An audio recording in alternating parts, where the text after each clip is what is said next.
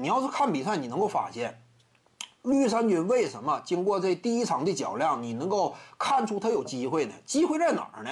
其一是绿军现阶段板凳席没有海沃德，就其他点位火力输出真是有限。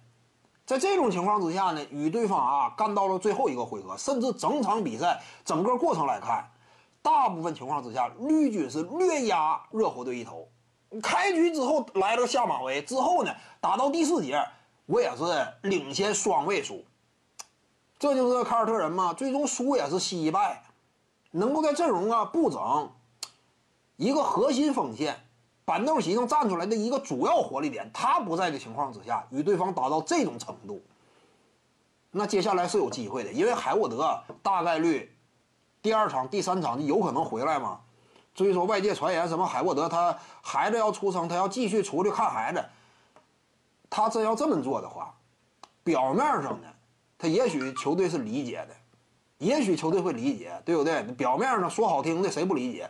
但问题是，你自从来了凯尔特人，你一直以来都受受伤啊。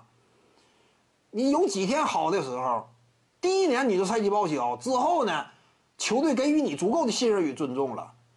你今年你本身你首轮你之后你又伤了，让球队感觉非常脑袋疼。你现在你又因为回家看孩子，因为你要平时也就罢了。现在什么？他疫情环境之下，你出去看了一圈孩子回来，你没有机会打比赛了。这不像说你临时请个假，对不对？我当天去，第二天回来，不一样嘛。真说海沃德做出那种选择的话，那怎么讲？说正确的话就是给予尊重，对不对？生活大于篮球啊，这话他听的耳朵出茧子了。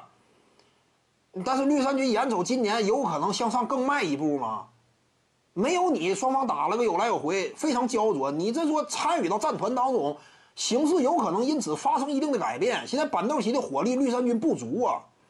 那怎么讲海沃德呀？真说你孩子出生这玩意儿，你看你怎么选择了？看看海沃德如何。